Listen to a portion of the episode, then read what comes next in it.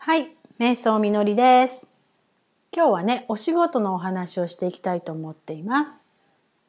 瞑想っていうのはですね、24時間の質を上げていくんですけれども、24時間っていうのはまあみんなにね、あの平等に与えられた時間ですよね。それを8時間ずつに区切ると、8時間ずつ3つに区切ると、だいたい8時間が仕事の時間、残りの8時間が睡眠、残りの8時間が余暇の時間というふうに分けられると思うんですけれども、この中の8時間がだいたい仕事してるわけですよね。だから、この仕事の時の質っていうものが豊かで楽しいものになったら人生そのものが大きく変わってきますよね。ここのお話をね、していきたいと思っています。この間までね、私は関東の方にフラワーリースを習いに行ってたんですね。で、実際はあの、私は関西在住なんで、まあ、関西で先生を探してたんですけど、ピンと来た先生が、まあ、たまたま、あの、国立におられたんで、そこに習いに行ってたんですね。まあ、1年半ぐらいフラワーリースの、あの、講習を受けに行ってまして。で、その先生が作るリースとか、まあ、他の花束もそうなんですけれども、何かが違うんですよね。何かっていうと、それはもうなんか妖精が乗ってるような感覚なんですよ。で、不思議だなって思ってたんですけれども、何なんだろうこれはって。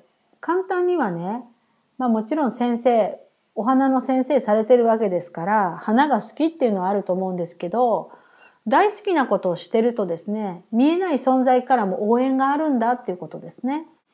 これはどんな職業でもそうだと思うんですね。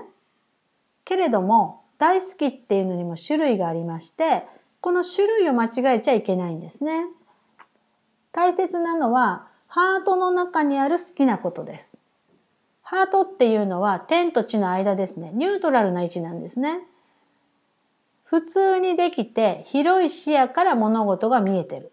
盲信的ではない感覚があるんですね。これを仕事にしてる人っていうのはですね、見える力。見える力っていうのはまあ知の要素かな。お客さんとか周囲の応援。もう具体的なそういう応援ですね。それと見えない力、天の力ですね。宇宙とかそれこそ神仏、妖精ちゃんとか含めですね。両方を味方につけることができるんですね。大好きが頭の中の好きっていう場合、マインドだけの時っていうのはね、これが悪いわけじゃないんだけれども、だけど、ハートにもっともっと降りてきてなかったら問題が生じちゃうんですね。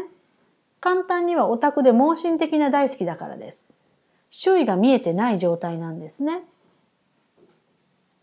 前にね、ドイツにね、旅行に行った時にね、その同じツアーの中でね、面白い話を聞いたんですね。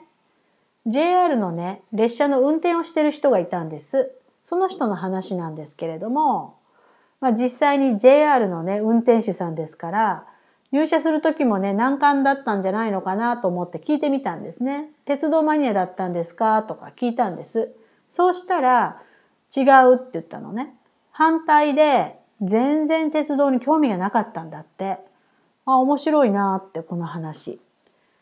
興味がなかったどころか、鉄道オタクとか、もうそれこそ鉄夫さんとか鉄子さんとか言われる人たちですね。そういう人たちは面接で全部落とされちゃうんだって。で、不採用になる理由は何かというとですね、好きすぎて仕事にならないから落とされちゃうんだって。これ面白いなと思うんですね。採用される人はですね、仕事に対してニュートラルでいられる人だっていうことですね。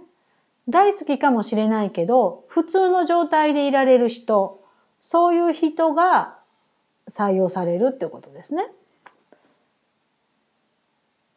盲信的な時っていうのはですね、頭の中の世界だけにいる場合なんですね。マインドは一つに焦点を合わせたら、それ以外が見えなくなっちゃいます。